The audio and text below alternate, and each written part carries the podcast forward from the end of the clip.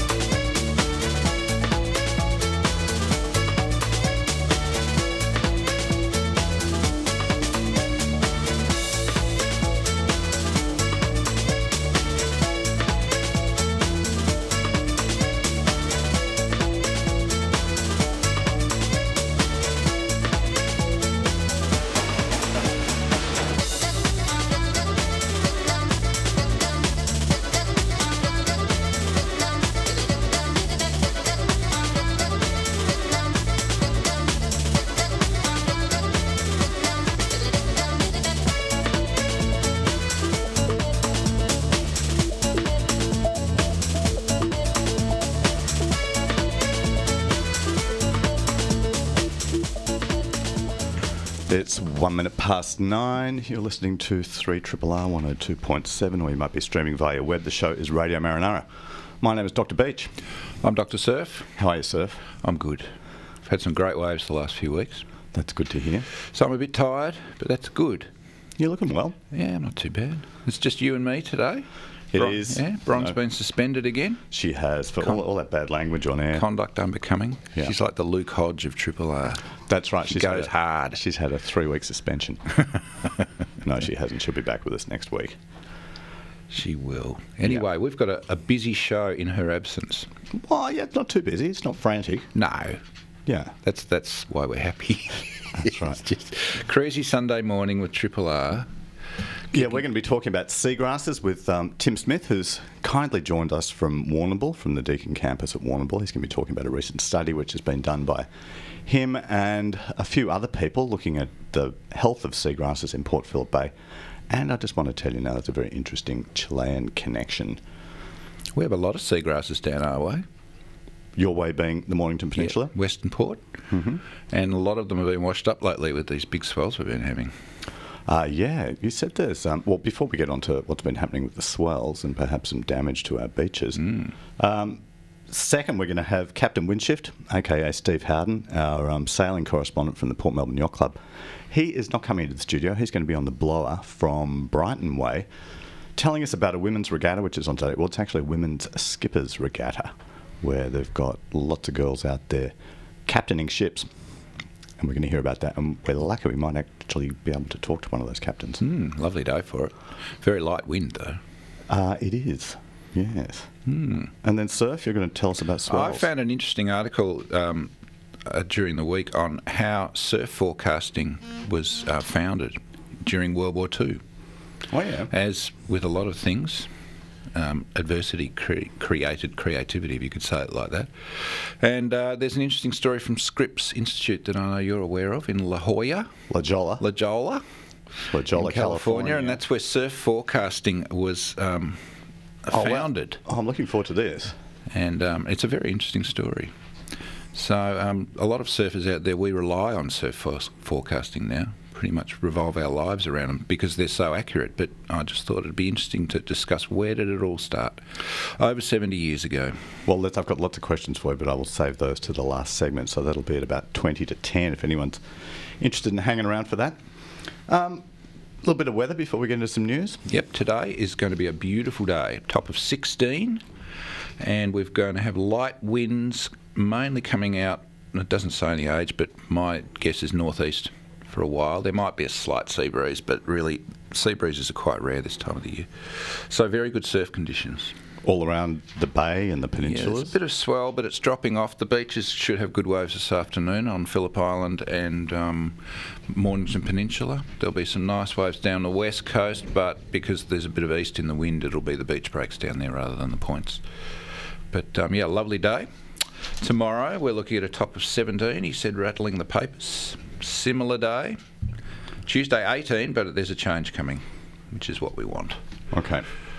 Speaking of weather, you mentioned just before that there has been a little bit of wild weather around in the last couple of weeks, and there's been a bit of damage, bit of coastal damage? There was, and it was more to do with a combination of extremely high tide. We had a high tide of 1.75 to 1.8, which is very high, and a very large swell, and it stripped quite a lot of the beach away. Even within Western Port Bay, we've lost quite a bit of beach, and I took the... What, down around Gunnamatta, Point Leo? Yeah, there's bad losses there, but even in around Shoreham and Point Leo, and between Point Leo and Merrick's, I took the surf doggies for a walk there the other day, and there's a stretch of beach if you get to Point Leo and turn left.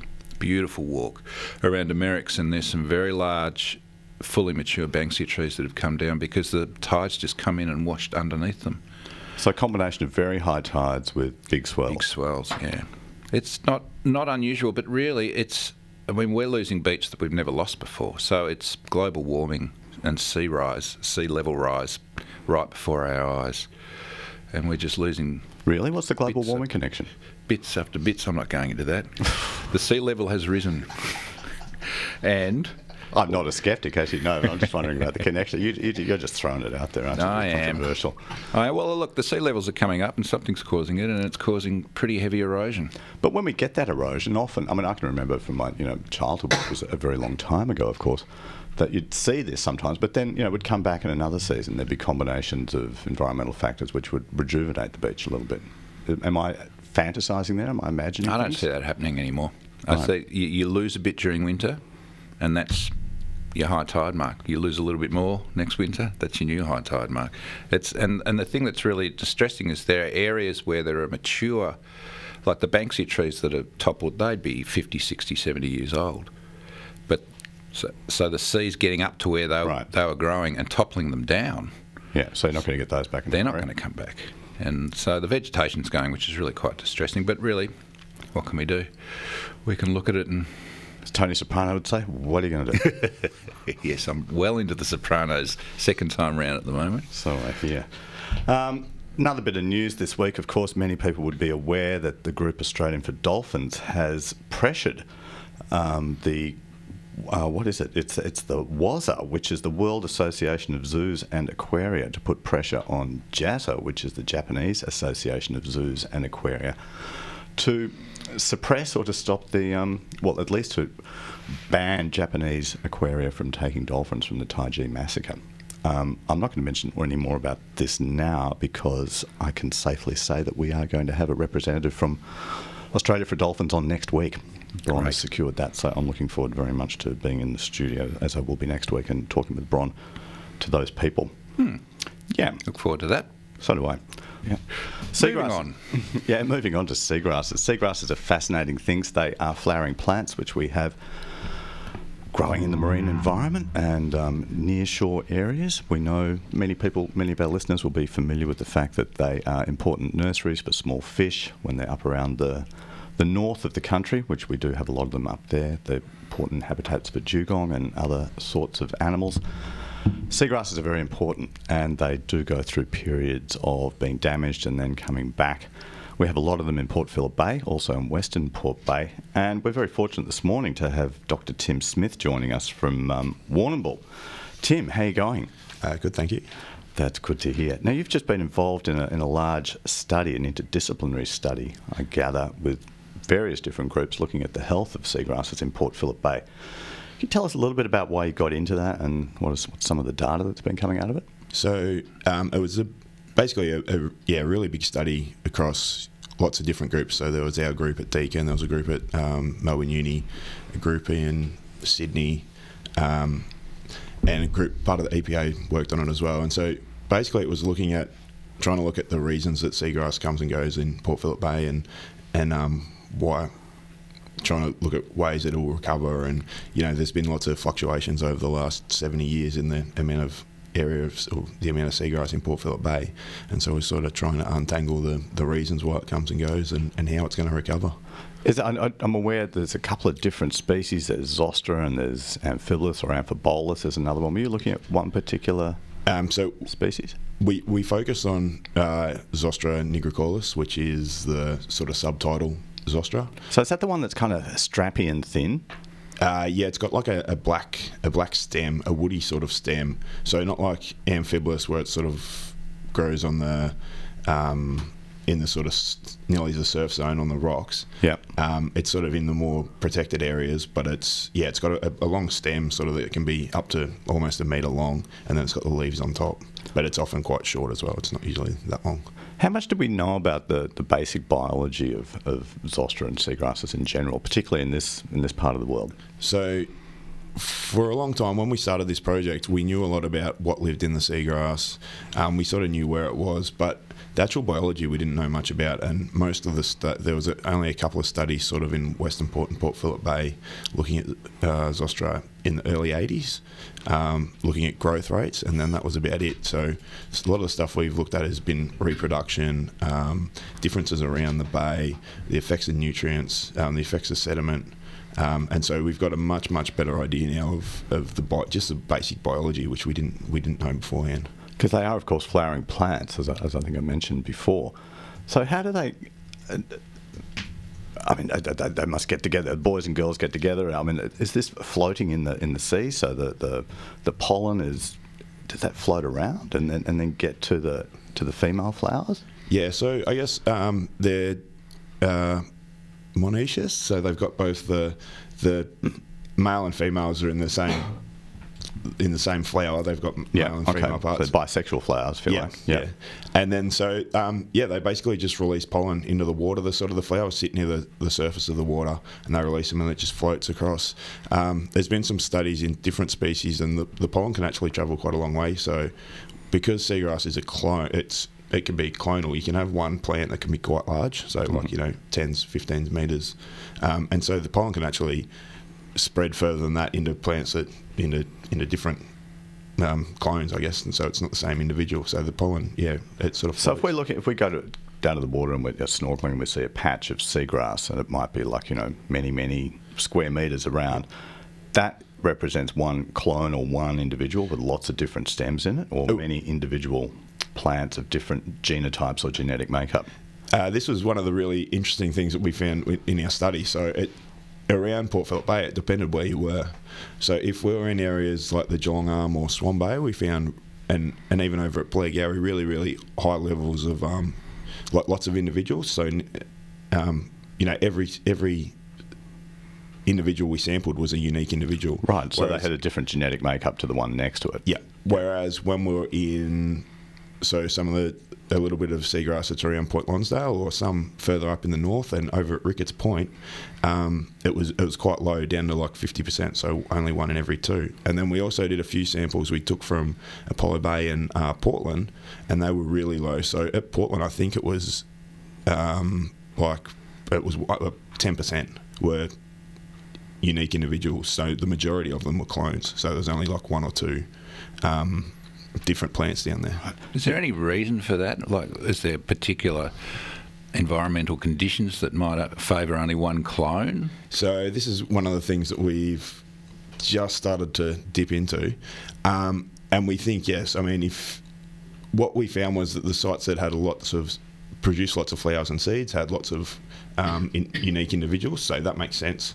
And so if you have those conditions, say in the Geelong Arm, it's really big seagrass patches, it's really nice and protected, and they produce lots and lots of seeds, and so because you've got those conditions, you have lots of individuals. If we look at sites, particularly probably over at Ricketts Point, or even the sites like Apollo Bay and Portland, they've only been recently colonised. Well, the Apollo Bay and Portland ones, they're in sort of the harbours down there, so they've probably only been there for maybe 50, 60 years. And so it's only just been colonised, so it might have been colonised by one or two plants, and so there's only those clones have just grown, and so they've taken over.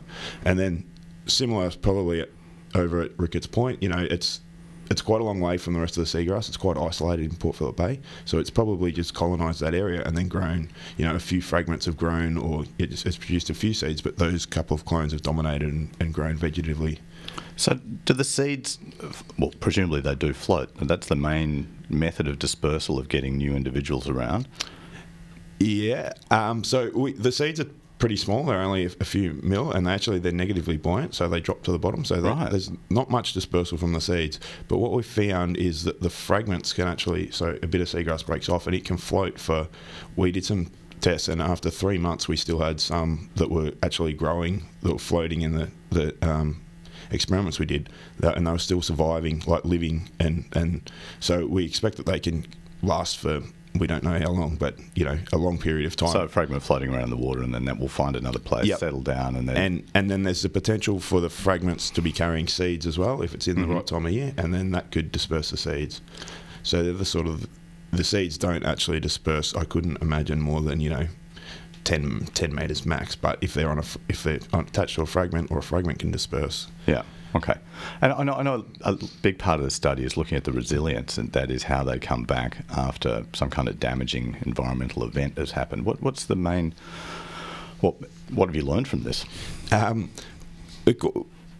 couple of different things. And one of the really, I guess, important things, and I mentioned it before, was that just around the bay it varied with sites. Mm-hmm. So the recovery really varied. We didn't find any regional differences, but site differences. So... sites like South Swan Bay and Point Richards took a long time to recover, whereas some of the other sites were within 2 months. The seagrass that we cut had grown back to the same size it was when we started. So in some sites it grows really quickly, and in other sites it takes a bit longer. And I think it has a lot to do with environmental conditions, and that might even be variable over time as well. So if we did it at a different time, those sites might swap around a bit. Right. So they normally grow in sandy bottoms, is it? Yeah, generally sandy bottoms. It grows best in the really protected areas. So one of the, this wasn't part of our work, but Alistair Hurst did some work, and they modelled, and Randall Lees at the EPA modelled where that you expect the seagrass to be in Port Phillip Bay based on physical conditions, so like wave heights and basically all the west coast and the sort of the western part of Port Phillip Bay, you'd expect seagrass, and that's basically because it's protected from the winds. And so these areas, we divided into two areas: the areas that had like muddy sediment, so like Swan Bay and the Cryo Arm and Geelong Arm, and then the areas where it's sandy, so in like Blairgowrie and Rosebud and Point Edwards around St Leonards and up towards Altona and that. Okay.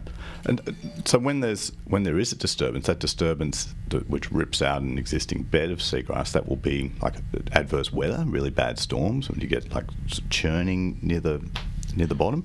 Yep. So I mean, there's a host of different disturbances, and one of them definitely is changes in the weather conditions. So if you get big waves, then it can tear up the seagrass, and that's a big cause. Or sediment being shifted and covering the seagrass, but also like boat anchors and like tearing, like mechanical tearing through the seagrass, and then things like just eutrophication, like where you get lots of epiphytes, and it might just smother the seagrass and it just dies. Right. Okay. You mentioned to me a little while ago when we were talking during the week that there's a very interesting connection with Chile. And can you just walk us through this rather than me kind of preface it too much? It's a fascinating story. So I'd like us to the taxonomy of Zostra has been really confusing, especially the Southern Australian Zostra. And so there's, on the South American coast, there's basically three patches of seagrass on the whole coast, and so three, and they're in Chile, and it was this. Originally classified as the same as we've got here, then they changed it, and we thought, well, we'll go over and have a look and see what we think it is. And we got over there, and it was, it's the same species. And we took some samples, and we came back, and so there's these three patches. They're not very big, and what we found was that they were basically, there's only two clones there in the three patches. So two of the patches were one clone, and the third patch was a separate clone. So these are separate, genotypes, so they're identical. It's like having. Yep, every sample we took was exactly the same. So we wondered how did it get there. So obviously it's been introduced twice, and it's from Australia somehow. It's been introduced twice, and then they've just grown from there. And so we've sort of started to wonder how it got there. So there's no, just to stop you for a minute, when you say they've been introduced from Australia, so there's no room for doubt. It's like forensic testing that you've done on this, isn't it? So it's like, 1 in 10 billion chance that it could be from anyone else but one of these individuals in Australia. Well, yeah, it's given rise to these populations in Chile. Yeah. What's happened is because there's that species isn't found anywhere else other than Costrinogornis, other than Australia, and these three populations in Chile, and there's some genetic testing, and it basically says it's a reasonably recent introduction, which might be thousands of years, but it's reasonably recent. So how'd they get there? Yeah, that's the question. It's got to have travelled all the way across the Pacific somehow. And so what I did is I went to the library and spent quite a lot of time looking at the shipping records, which was hours of fun. What a nice thing to do. And we looked at the ships. So there's about, about 600 ships have gone from Sydney, Melbourne and Hobart between. So it was first found over there in 1864 as well. So, Australia... Well, that's the first record of it. First record, yeah. So Australia had only been colonised for 80 years. Yeah. So, 600 ships. They didn't have ballast water back then, so that was all coal or just... They used to just put waste in there, sort of, just to balance the ships up. So, it couldn't have gone there, so it would have had to have been stuck on the outside. So that's sort of unlikely, 2 to 3 months. The other option we looked at was... drift times, and the shortest drift time we could get was about 2 years, and we know that it can float for 3 months and still be alive, but 2 years is quite unlikely as well. So we're still putting a bit of it together to actually make an educated guess on what we think it was. But there is another possibility.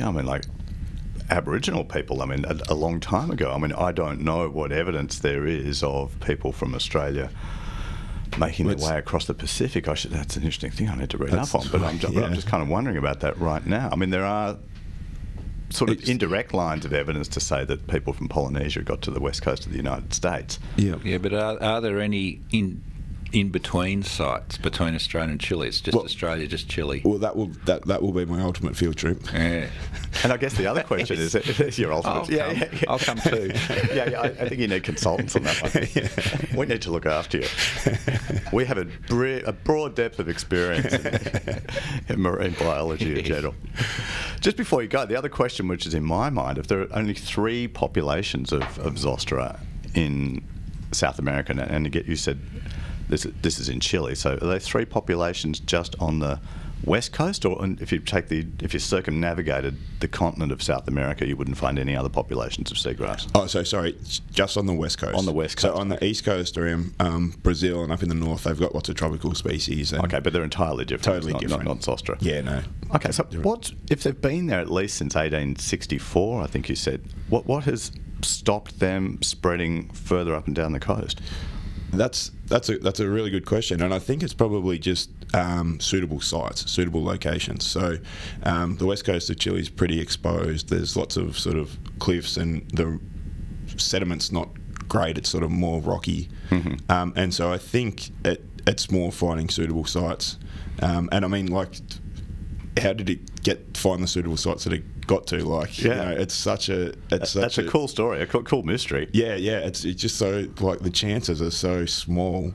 It's pretty amazing. But, yeah, so I think it's just suitable locations is why it hasn't sort of found anywhere else to inhabit. Well, I wish you luck in getting lots of funding to explore all these different possibilities and do a trip which is where you're accompanied by Dr. Surf Beach through the Pacific, looking at all of this.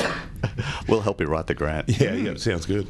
We've been talking to Dr. Tim Smith from Deakin University's Warrnambool campus about seagrasses in Port Phillip Bay and the possible connection with South America. You're listening to Radio Marinara on 3RRR. And if you can hear it kind of bouncing. It almost sounds like a helicopter. It's not our heartbeat. Hovering over us. It's jackhammers outside up here in East Brunswick. They're doing a lot of roadworks. It's actually stopped now. But if you're driving up Nicholson Street or Blythe Street, it's shut. Yeah, so if you're going to Ceres, anywhere like that, beware. There's a lot happening. Sailing. We have Captain Windshift, our very own sailing correspondent, on the blower from Brighton. How are you going, Captain? Very good, thank you, Dr. Beach. Good morning. Good morning to you. Windy down there? I don't think so. No. Beautiful morning, no wind. There'd be a bit more bobbing going on than sailing. Yeah, we might be. It's not looking paddling. Good. Yeah, not looking good. It's at the moment we've got a next to non-existent northerly, and it's going to become a next to non-existent southerly a bit later on. So that's a shame, because you're there for a pretty interesting, important sounding regatta. Yes, indeed. Brighton Yacht Club has, over previous years, has been running a thing called Bliss, which is Brighton Ladies Skipper Series. And the idea behind it was to get women skippering boats. There's a lot of women crewing on boats in recreational sailing, but a relatively low number actually skippering. So they thought they'd do something about it. And so today's the regatta for that? Yes, yesterday was our first day, and today's the second day of the regatta. So pretty exciting, actually. We had a lovely day yesterday. Many entrants? Have you got lots of boats if people do get on the water with the wind? Yeah, no, it's been really good. The entire clubhouse was packed afterwards. I was surprised how many people were there. This year's the first year that the Bliss Regatta has had our type of boats. So previously it's always been keel boats, large boats. And this year they invited our lot, which is the little boats, the off-the-beach boats. And I guess we should remind the listeners that you specialise in little boats, in dinghies, so things which don't have keels, which people can get out on very easily, as opposed to having to spend a large amount of money and get a crew to have a keel boat. Yeah, I think one of our boats would pay for a sail bag on one of these other big boats. But hey, we have fun. But the little boats, they still require, you can sail them with one person, but you can, many of them do require two people, don't they? Yeah, a lot of them do. For example, my boat, I've got my boat down here. I'm crewing today and yesterday, and Cecile, one of our laser sailors from my club, Port Melbourne, is skippering for me, and we're going well. We're currently second in the series, and we're going to try and win today. So it started yesterday. You had a lot of racing yesterday, and hopefully you'll do some more today. Yes. Yesterday we got 3 races in, had a really nice day, and hopefully we'll get something today, but it's not looking very flash. Mm. So how did all this come about? The Bliss Regatta, can you just take us through the history of it a little bit?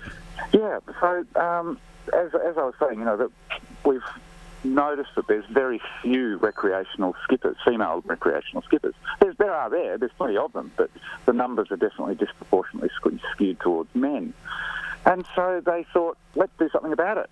And a keen bunch of women got this series going several years ago, and it had a reasonably good take-up, but again, not as good as they'd like. So they did a bit of an informal survey of people and said, so why aren't there more women sailing, skippering? And one of the main things that came back was, lack of training. And so the organisers went, okay, we'll knock that one on the head. And they organised to get one of Australia's best coaches and included 2 full days of training in the regatta fee. Very nice. Everybody turned up, and it was just brilliant. And is this just a once-a-year event, or do you have a summer series as well? No, this is this particular regatta, the Bliss Regatta, where they insist that the boats must be skippered by women. That's the whole point of this. You can have male crew, but you have to have a woman skippering the boat. So this regatta is just once a year. Cool. And is it going to happen next year, do you reckon? Oh, the enthusiasm, I tell you. Definitely. There's been huge smiles all over the place. It's been brilliant. And if someone's interested in going next year, who should they contact? I think the easiest way to do it would be to Google Bliss Brighton. As it, so it says BLISS, or we're missing the I? Yeah, so it stands for Brighton Ladies Skipper Series. But if they Google Bliss Brighton, there's a really good website for it, lots of information, and the people organising it are incredibly helpful. So if someone wanted to get involved, they'd just get in touch with them, and I'm sure they'd put them in touch with someone. There we are. We've pulled up. Kent pulled it up for us on the web already. There it is. Did it pop up okay? Did I do the right Google search? Excellent. Yeah, Royal Brighton Yacht Club. The Royal Brighton Yacht Club. No. I've stopped using nasty terms. These people have been absolutely fabulous. I will stop doing that. I know, it's tempting, though. So what else is happening in the sailing world for you at the moment besides this? This time of the year is when all the summer sailors pack their gear up and go off and do other things, and all the tragics, like myself, get into winter training. And winter training involves pumping iron in the gym, or...? No. We rug up and go sailing. Just trying to get our boat tuning better and get systems worked out better and work on movements and things like that, just so we can sail better when we're in competitions. God, your dedication astounds me, Steve. That's fantastic. Well, you know, the truth is it's lots of fun. Yeah. And I do get that. Just a little bit I've done with you has been very, very exciting, and reminds me we should go down and do it. And I suppose looking ahead towards the end of the year, we do have Learn to Sail Day again coming up, I guess. Can people kind of put that in their diaries now if they're thinking about that? Or? Yeah, no, if I had my act together, I'd have the actual date. I believe it is Sunday, November 18. I'll double-check that and let you know. Well, that is a long way away, isn't it? Yeah, it's 6 months, but we shall... So that'll be the first time that people who haven't sailed before will be able to get out and go to Discover Sailing Day, which is always a hell of a lot of fun. Yeah. Captain, thank you very much for taking time out. Well, before we go, are there any skippers there that feel like saying hi and telling us about how it's going? I'm casting my beady eyes around at the moment, trying to find... I'm just slackers. I don't know. I'm here, boat's rigged, I'm ready. They're probably all up on the bar. Oh, dear. No, they're not here. Okay. That's not very good, is it? Mm. Oh, well. And if anyone wants to go down and watch, it's going to be pretty difficult, I guess, because regattas are generally quite a way offshore, so... Yeah, it's a nice case of sitting around watching specks in the distance, unfortunately. So even if one took oneself out to the very tip of the Brighton Pier, you couldn't see much? Oh, no, actually, they're running the races relatively close in, so walking out the Brighton Pier, you would actually get a good view of it. Which will be, in this case, a good view of boats drifting around in circles, I think, the way the wind's going. Well, that's all right. I mean, most people go fishing just for the, just for the... Very relaxing. The experience of being by the water. And we're very zen and relaxing. You get an ice cream and watch the boats bob around. Yeah, absolutely. It's going to be a beautiful day for it. God, I want to do that this afternoon. It's just sounding fantastic. Here, actually. It's an absolutely beautiful day. And we can have a whiskey together after it's all over. That sounds like a good plan. Yeah, let's do that. Thank you very much, Steve. Pleasure. Have a good day. Yeah, we shall. Okay. See ya. Bye. Toodaloo. That was our very own Captain Windshift, who normally reports from the Port Melbourne Yacht Club, the working man's sailing club, but today is down at the Brighton Yacht Club, reporting on Bliss, the women's regatta, the women's skippers regatta. And I think we should congratulate ourselves, Dr. Beach, for really pretty much refraining from any Brighton comments. It was difficult. I said nothing disparaging about Brighton. No. You went to school there, briefly. Hi, this is Tony Barber. Do you like fish? Or maybe marine invertebrates? Listen to Radio Marinara for all things wet and salty. Sundays at 9 a.m. on 102.7 3RRR. Radio Marinara, all things wet and salty. You've been threatening to tell us about swells the origins of them. And look, this is actually... because of our age, Dr. Beach, we're interested in what happened in the Second World War, because both our fathers were involved. Yeah.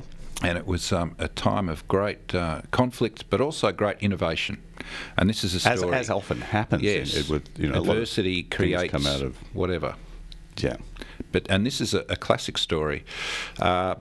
It's for those of you who are interested in... And I'll do this first because I often forget to do this until the end. But for those of you who want more information, this comes from a fantastic book called The World in the Curl, C-U-R-L, by Peter Westwick and Peter Neuschul, N-E-U-S-H-U-L. It's available on Amazon, and it's a collection of stories about surf science and those sorts of things. And this is about where did surf forecasting originate and how and why.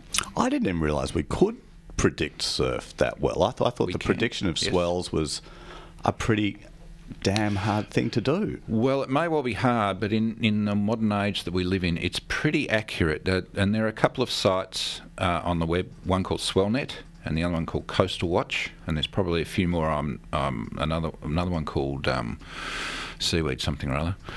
But they have surf forecasts, and they go up to about 5 days. You can get a longer surf forecast if you subscribe, but being cheap, I don't do that.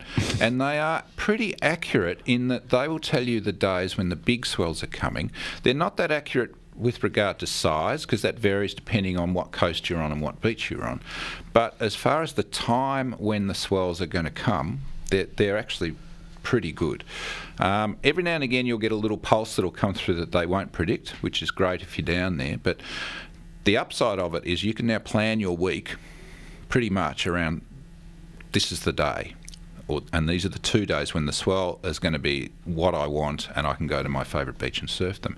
The downside is everybody does it, and so everybody looks at the sites and they know. So every dog and his man's out on the water. When I was a tacker, you had to be able to read the isobars in the weather forecast in the Herald. Yeah. And if you knew how to do that, you could predict, you know, within plus or minus a day when the big swells were going to arrive. So a swell is generated by some kind of weather event, which is a long way out to sea. Let me read my notes. All right, I'll let you do your thing uninterrupted. In answer to your question, waves are generated by wind, speed and direction, blowing over what's called a fetch, which is an area. Okay. And the duration of that blow. They can also, be very dramatically generated by some kind of geological event. Very rarely. An earthquake, which will then give us a tsunami. They can. But we're not talking about that. No. So prior to about 1940, those three things that I just mentioned weren't correlated with waves and wave size. Okay, what were those three things again? I've got a very bad short-term memory. Wind speed and the direction of the wind. Yep. The fetch, which is the area that wind is blowing over. Yep. And the time, the duration that the... Okay. And so basically the longer... That makes sense. I get that. The longer a strong wind blows over a large area, the bigger the swell. And the other thing to note is that once a swell is generated and it moves through the ocean, it doesn't lose a lot of its size. It can flow through water without diminishing. Anything to do with the depth of the water? No, because these are very deep ocean events. Yep. Once the swell comes to the coast and the water depth lessens, that's when it slows down. Yeah. And it tends to go up because of the physics of the movement. So that's when the swell elevates. That's when you start to actually get a wave. And then it gets to a stage where the water is so shallow that the wave actually starts toppling over, and that's when it breaks. That's the physics of wave. But as far as wave motion goes, what happens is these winds blow, blow, blow, blow, blow, and as the swells move through deep ocean, they organise, so they become lines. And the longer they move, the further they move, the more organised they become. And the really good swells that we're after are the ones with what are called... they have a long period swell. In other words, there's about 17 to 20 seconds between waves. That was my next question. What determines the distance, the time between waves? That means it's called a ground swell, and that comes from a long, long way away. And in our case, they come from down in the southern Antarctic Ocean. That's a great thought, isn't it? You've got these waves coming up from Antarctica. Hold that thought, Dr. Beach, because I've got a really interesting thing about how far wave trains travel at the end of this talk. So basically what happened is prior... At the end of this talk. Where's your PowerPoint? Yes, PowerPoint. This is why I'm gabbling. So quickly, the origin of surf forecasting goes back to 1941 and the Scripps Institute in La Jolla, as mentioned. Just near San Diego. That's right. There were two gentlemen involved, one an Austrian and one a Norwegian. Neither of them surfed because basically very few people surfed back in the 1940s, and they were working particularly from a landlocked country like Austria. They were working for the US Army Air Corps. And one of these guys, Walter Monk was his name, went down to North Carolina and observed the Marine Corps amphibious craft exercise on a beach, and found and saw that the swell was about 6 foot and most of the amphibious landing craft capsized. So he came up with the idea that you couldn't really land large numbers of troops on a beach in swell that was over 5 feet. That seems like a pretty obvious idea. And just remember when we are here, we're in 1941, and landing large numbers of troops on beaches was a top priority. This is how we the Allies, were going to take back and win the war. Well, yeah, D-Day, Omaha Beach, right. All of that. And then he was joined by a young Norwegian called Harald Sverdrup. Can you do that again? Sverdrup, S-V-E-R-D-R-U-P. Okay. And they formed the Scripps Wave Forecasting Unit. And their first task was to try and work out what the swell size was going to be for Operation Torch, which was the landing of a large number of troops on the northwest coast of Africa near Casablanca in November 1942. Now, unfortunately, they got it wrong. They collated the Met data at the time, and for the first time they connected the Met data with swell size on specific beaches. But what happened was they got it wrong, and a 6 foot plus swell was breaking around Casablanca at the time of the landing, and 68% of the landing craft sank before they reached the beach. So it was a disaster from that point of view. But what happened was those two guys kept their jobs after that? They did keep their jobs, and the top brass, from Churchill downward, and Eisenhower said, we've got to do something about this, because they already had D-Day on their mind. Perhaps they shouldn't have had an Austrian on the job. We have to fix it. And in 1943, those two spent a great deal of time refining their models, but more importantly, they started running surf forecasting courses for Army and Navy meteorologists, and over 200 graduated. And they started forecasting wave size throughout the Pacific and in the Atlantic theatres. Now, importantly, two graduates from that course, John Crowell and Charles Bates. Charles Bates from the English Navy, but they were also he was from Brighton, I think. No, I think they were American. They were given the rather daunting task of forecasting the swell for D-Day. And they were actually considered so important, they were located in Churchill's personal bunker in London in a converted underground tube station. I've been to that. So they predicted large waves for Monday, the June 5, 1944, which was the day that D-Day was going to be run. And they actually persuaded Eisenhower that information, not them personally, persuaded Eisenhower to postpone the D-Day invasion for a day, even though most of his generals wanted to delay the landing for another 2 weeks so they get back to the original low tide cycle. Thankfully, Eisenhower made the right decision and only delayed for a day until Tuesday, June the 6th, because in 2 weeks hence, the waves on Omaha Beach, for example, were 12 foot. Oh. Not that that was predicted by Crowell and Bates, but that's what would have happened. And when I read that, I thought, I think I'd better make a visit to Omaha Beach. I never realised the swell was that big. Anyway, it was a success. They landed, as we know, on Tuesday, June the 6th. The swell size was 2 to 3 foot. And from that perspective, it was a success. This success gave them greater resources and from Churchill and Eisenhower, and they continue to develop wave forecasting models for the Pacific and Japan. And just think of how many islands were not invaded but taken back by the US and the Australian forces. Yeah. And each and every one of them needed a wave model to decide which day we're going to land on this island to minimise losses on the actual landing. And then just finally, in 1967, Walter Monk made a documentary called Waves Across the Pacific. And this followed a Scripps Institute experiment, and they charted a swell from the deep South Pacific all the way to Alaska. So that swell moved all the way from the South Pacific, around New Zealand, all the way up to Alaska. Oh. And it showed that open ocean waves do not decay in size and power. You mentioned before that, I mean, this is all very fascinating, Dr. Surf, and I thank you very much for that learned lecture you've given us. It was beautiful. But you say our waves come up from Antarctica, and of course we have Tasmania in the middle. So do they just kind of wrap around Tassie and then come sneak into that strait? Well, that's where swell angle comes into it. Swell angle. You've got to have the right angle so that it goes through that little window to the west, because they're coming from the west. And they've got to go through the angle between Tasmania and us. And certain parts of our coast are screened by Tasmania. But generally waves will go round Tasmania and then meet again. But the having to go round Tasmania, diminishes their size and power. So you want them to come through that window.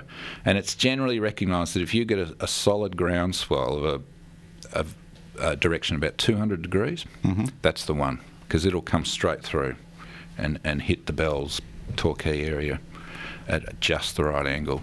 Deeply fascinating. I've learned a lot. Good. You know, I don't know much to start off with, so it's easy to teach me a lot. And now I've given away some trade secrets. Yeah, so everybody will be out there now. Just forget about that 200 degrees bit. Yeah, and Swellnet, you never heard of that website. No. Oh, I think everyone has. But they're very accurate now, and it's just interesting to know it's been going on for over 70 years. Wow. Hmm. It's been a fun show. You've been listening to Radio Marinara, to Doctors Beach and Surf, and we have had joining us in the studio Dr. Tim Smith. Thank you very much from Queenscliff.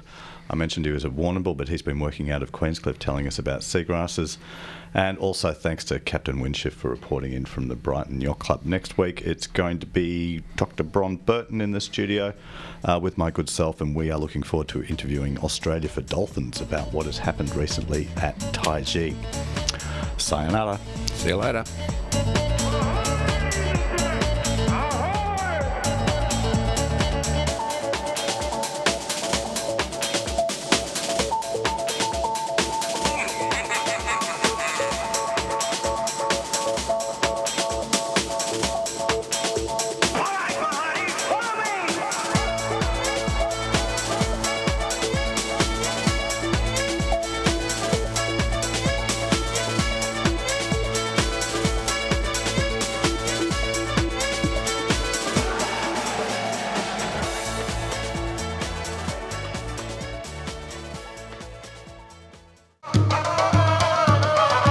This has been a podcast from 3RRR 102.7 FM in Melbourne. Truly independent community radio. Want to hear more? Check out our website at rrr.org.au.